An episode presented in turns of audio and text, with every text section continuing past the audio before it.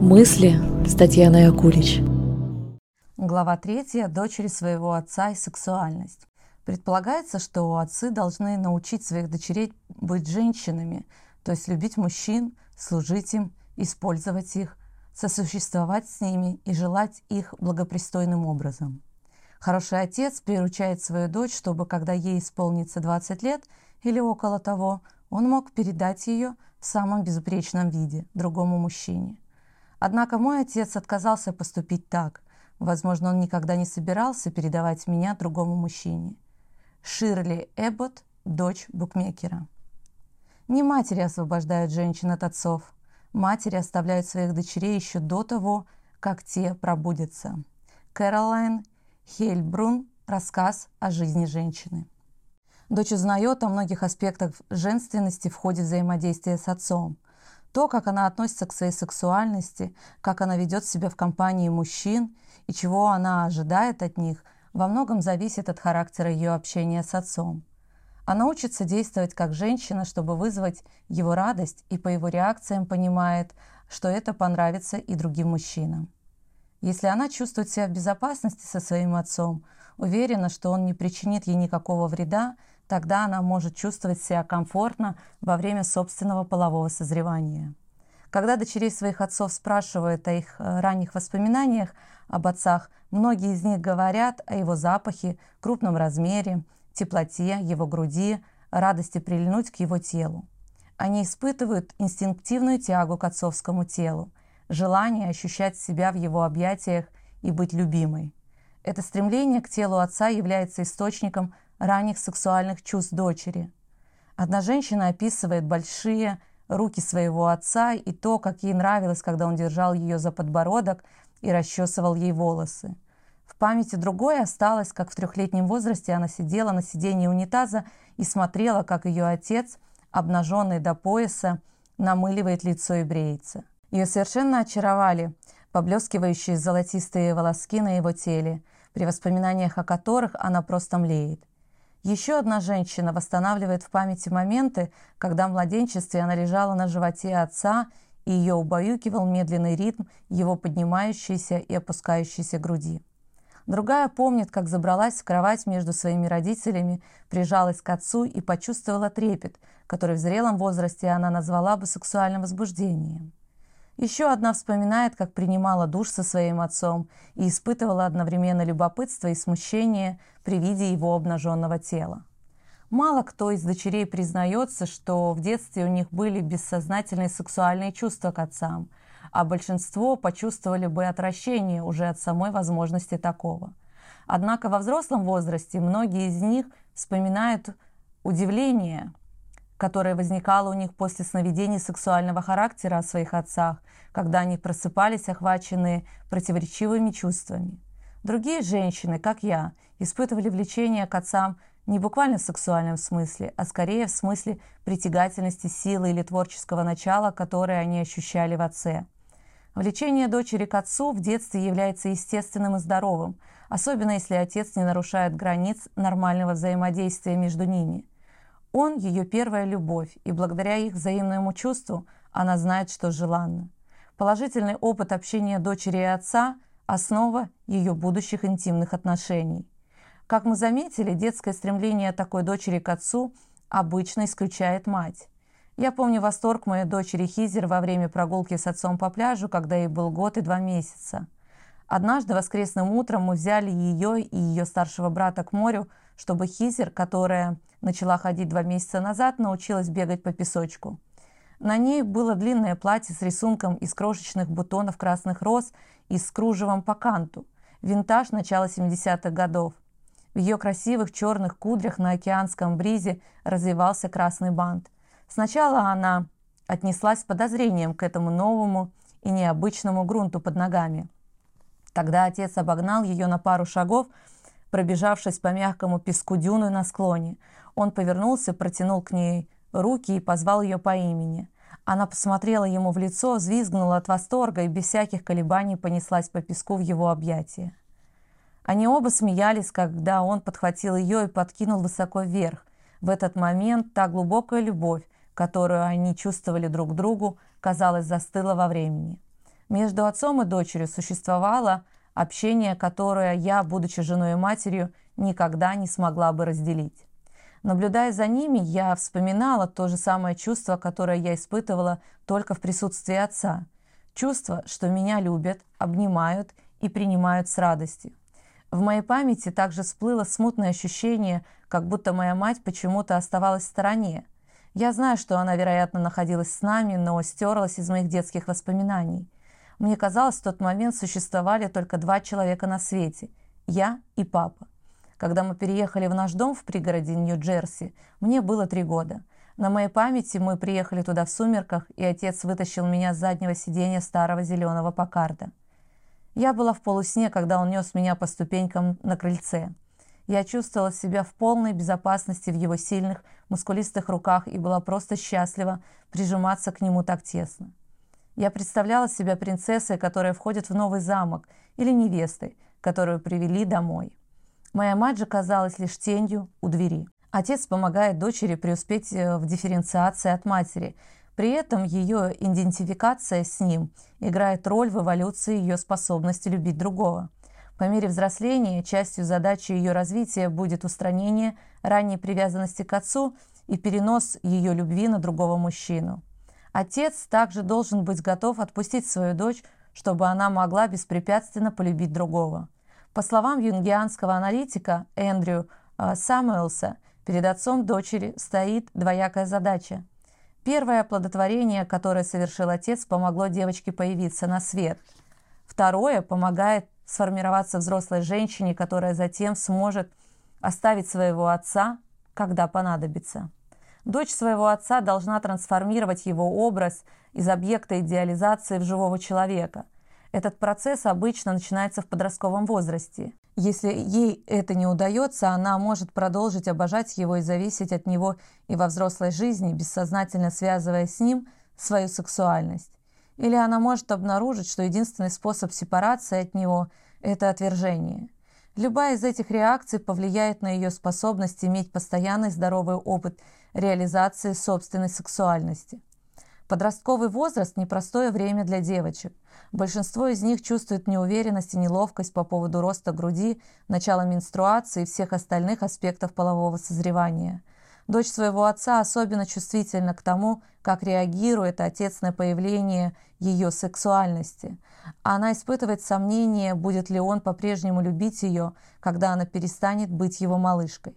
С одной стороны, ей хочется, чтобы мальчики ее возраста находили ее привлекательной физически и сексуально, а с другой, она не хочет терять любовь своего отца.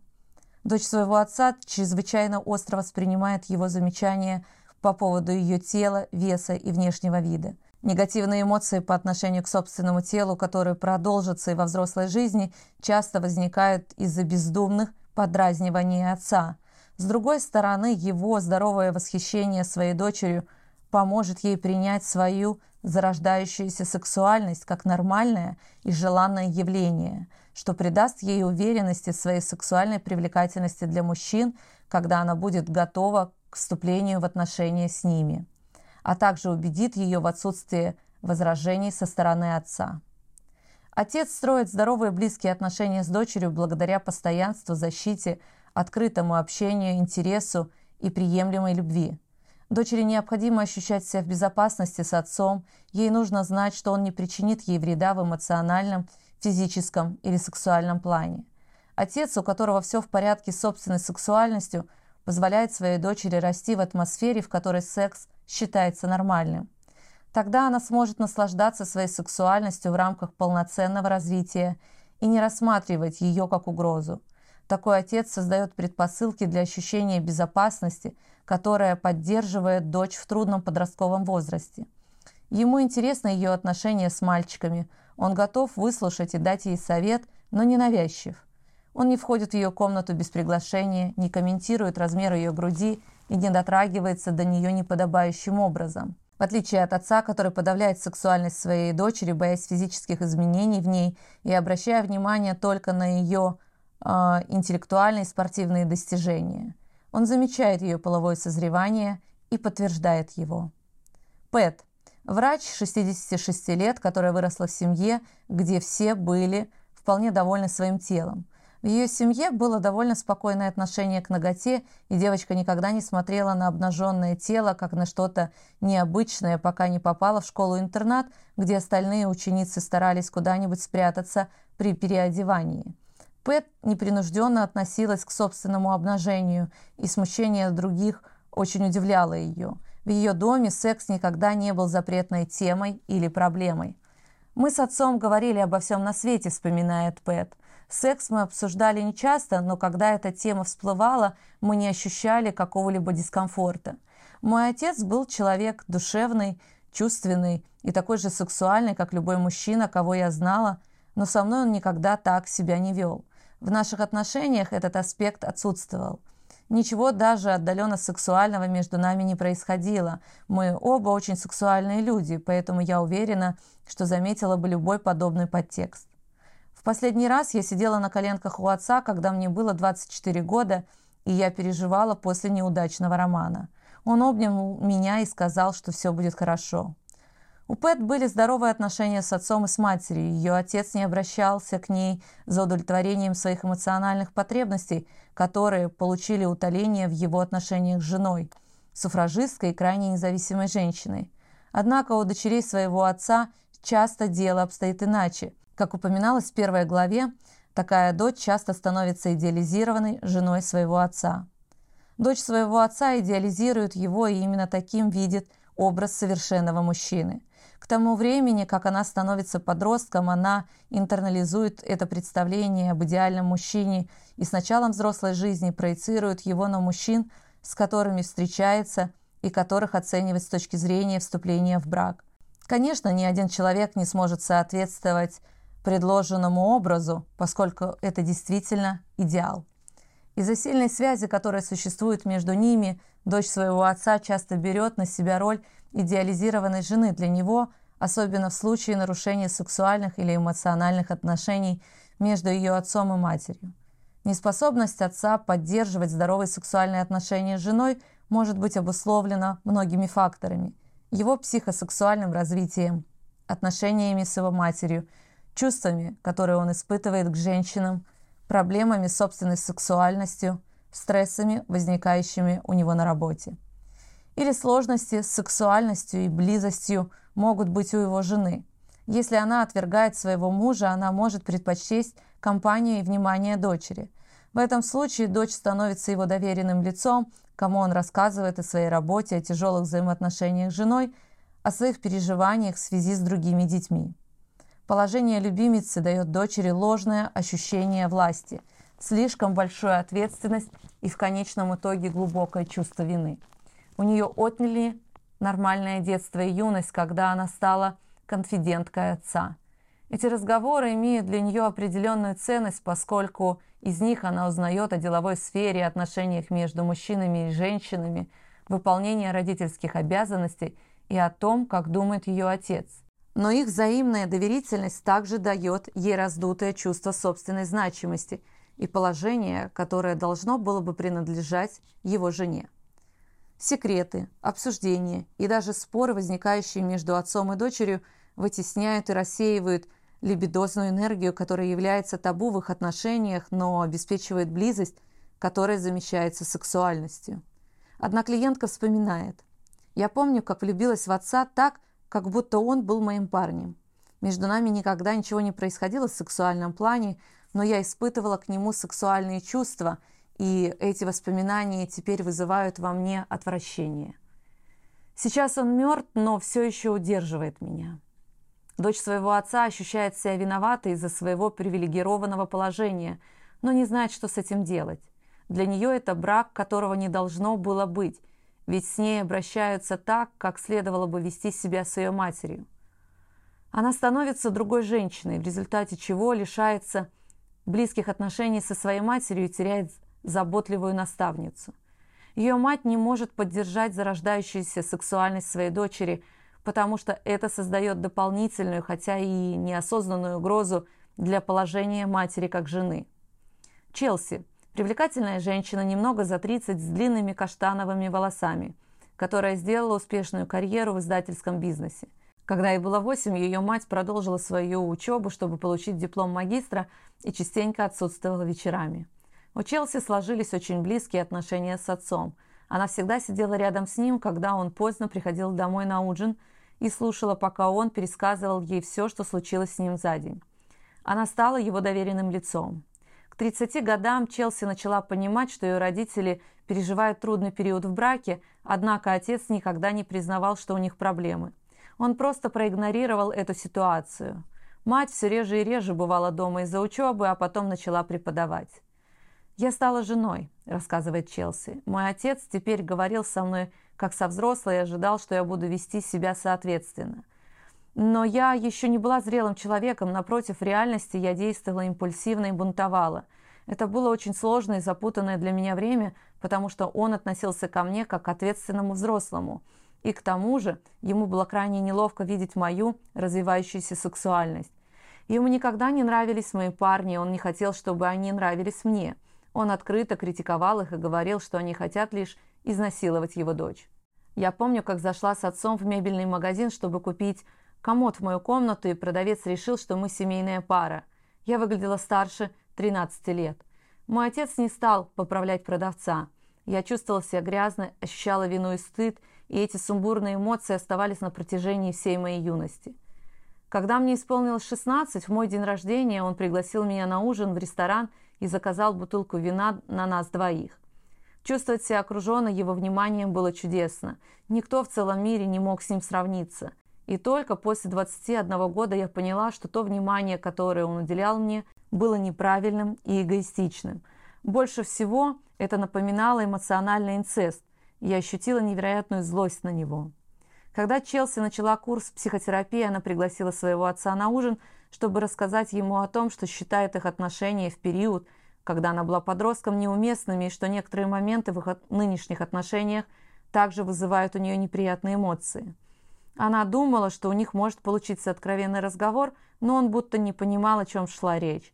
Он чувствовал ностальгию по старым добрым временам, когда она была его маленькой девочкой – так она осознала, что он абсолютно не готов отказаться от своих фантазий о ней.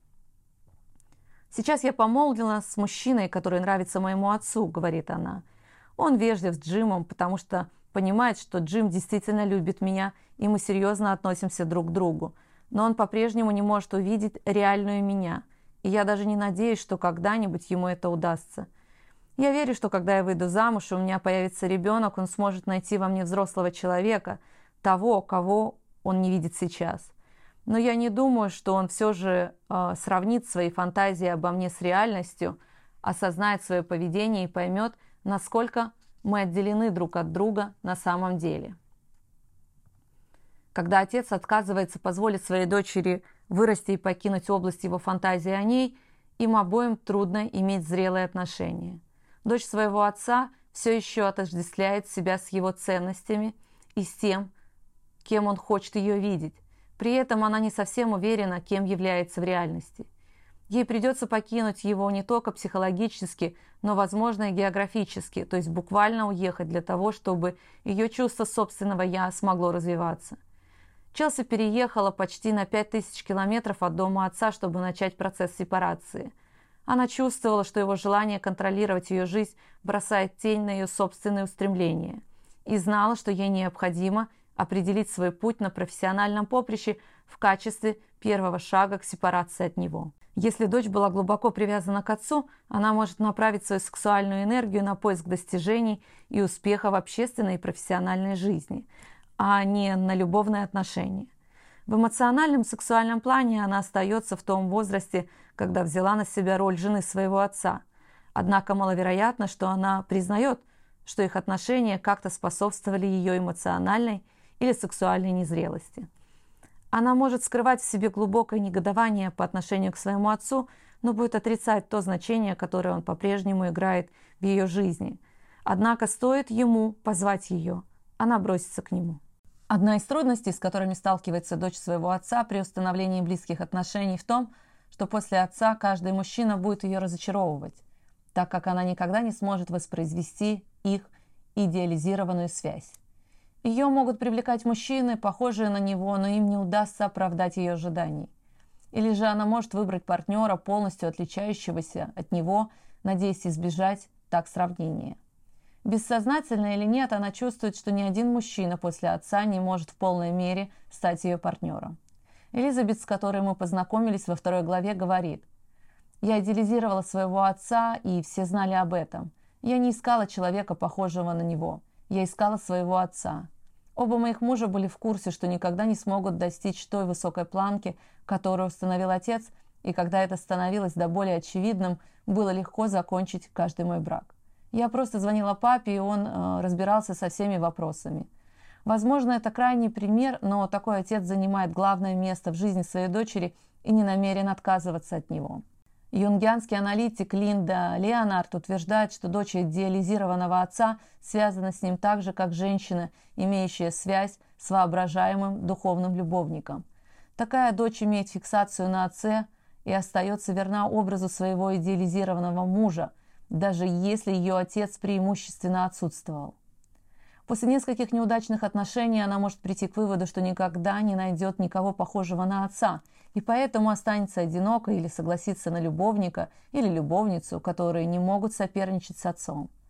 Таким образом, она бессознательно убеждает и себя, и своего отца в том, что никому и никогда не удастся заменить его.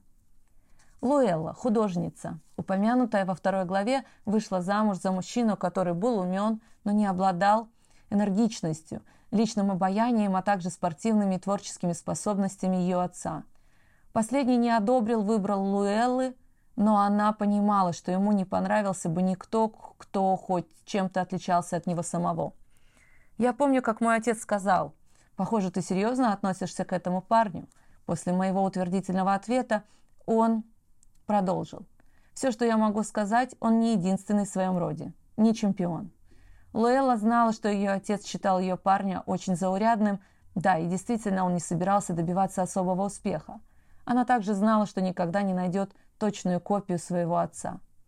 «Долгое время отец был моим принцем на белом коне», — говорит она.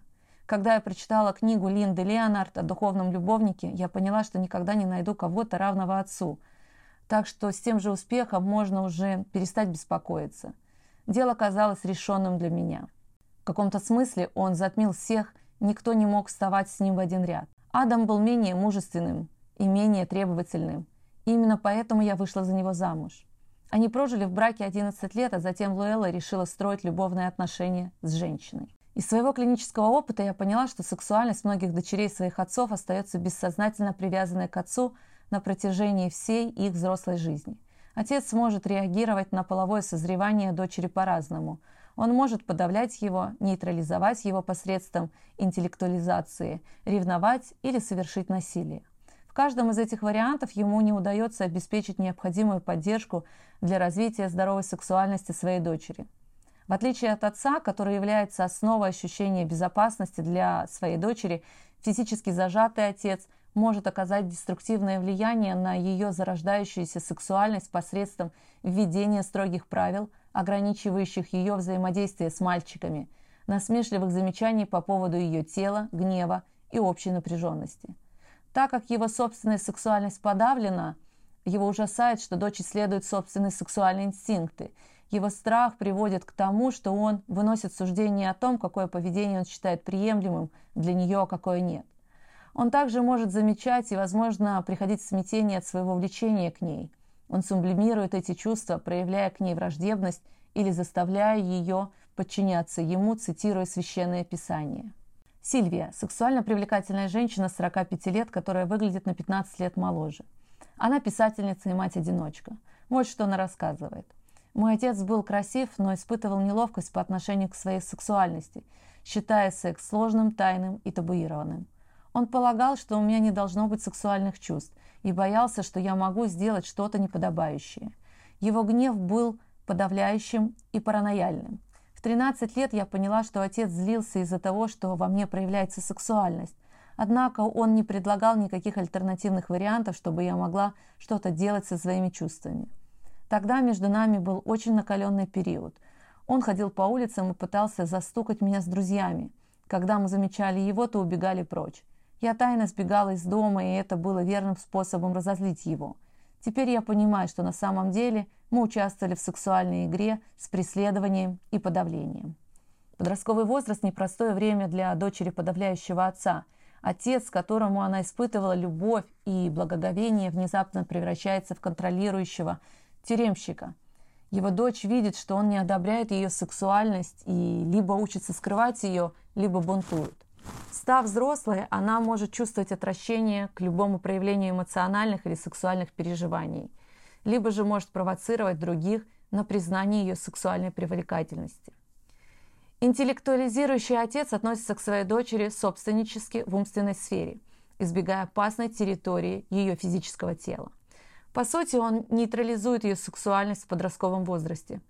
Он по-прежнему хочет близких отношений с ней, поэтому игнорирует или перенаправляет любые сексуальные чувства, которые может испытывать.